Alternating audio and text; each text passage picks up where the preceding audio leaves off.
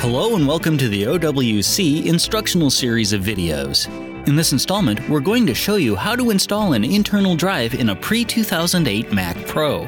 These instructions can also be used to replace the boot drive, but if you're going to do that, you'll want to follow the backup and restoration instructions linked to at the beginning and ending of this video. We've already shut down, unplugged, and placed the Mac Pro on a soft, static-free surface. We are now ready to begin.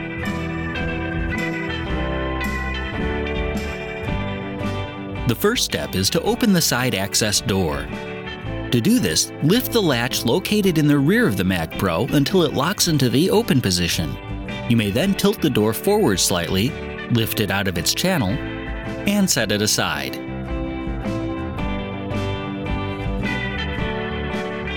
The four hard drive bays are located in the center of the Mac Pro, here.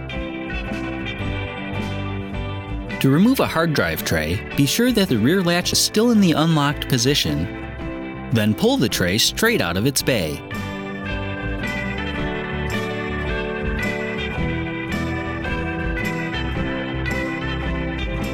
There are four screws on the drive tray, which correspond to the four holes on the bottom of the drive we're going to install.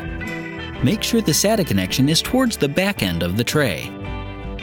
Now line up the screws with the holes in the hard drive and tighten them down with your Phillips screwdriver.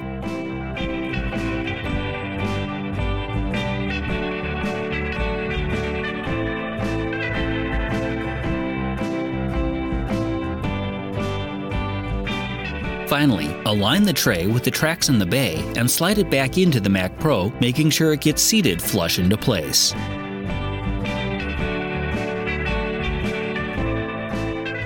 To close the Mac Pro, align the side door with the bottom of the case, raise the door so it sits flush, then push the rear latch downward until it locks.